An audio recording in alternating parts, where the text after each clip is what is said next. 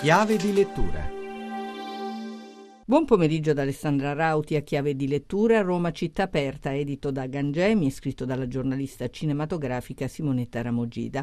È lei a raccogliere la storia del capolavoro cinematografico neorealista attraverso la voce, i ricordi e i racconti di Vito Annichiarico che nel film era il piccolo Marcello, il figlio di Anna Magnani. Ma ascoltiamo l'autrice. Ho deciso di scrivere questo libro perché alcuni temi potevano essere approfonditi. Per esempio, Vito Annichiarico carico quando incontrò Roberto Rossellini e faceva lo sciuscià, faceva anche realmente il chirichetto come è nel film. Roberto Rossellini gli chiese fammi vedere dove abiti, fammi vedere dove vai a scuola, dove giochi con i tuoi compagni e Vito lo accompagnò nel quartiere del Pigneto dove effettivamente viveva, lo portò poi a Montemario, gli fece vedere dove andava al collegio, gli fece vedere inoltre l'oratorio di via Avellino che è stato uno dei luoghi in cui fu girato il film. Il libro infatti è corredato di fotografie e documenti inediti, come li hai avuti? Li ho avuti in parte da Vito che conservava tante immagini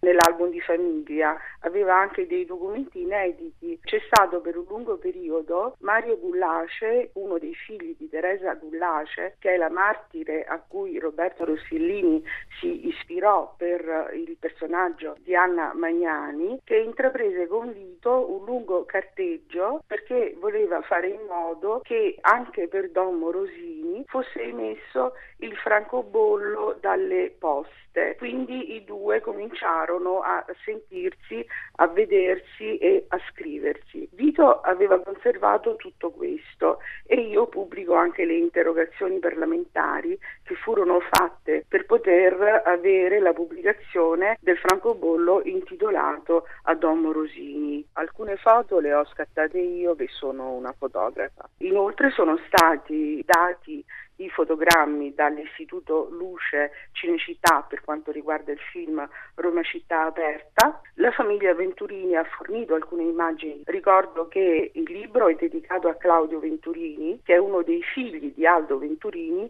che fu il produttore di Roma città aperta. Il volume è un vero viaggio nel neuralismo. Che cosa ti ha incuriosito di più di Roberto Rossellini? Penso che Roberto Rossellini, oltre ad essere un grande regista, era un precursore dei tempi, un innovatore assoluto e questo lo ha dimostrato anche nel settore degli audiovisivi. È tutto per riascoltare questa puntata andate su chiavedilettura.rai.it. A risentirci giovedì.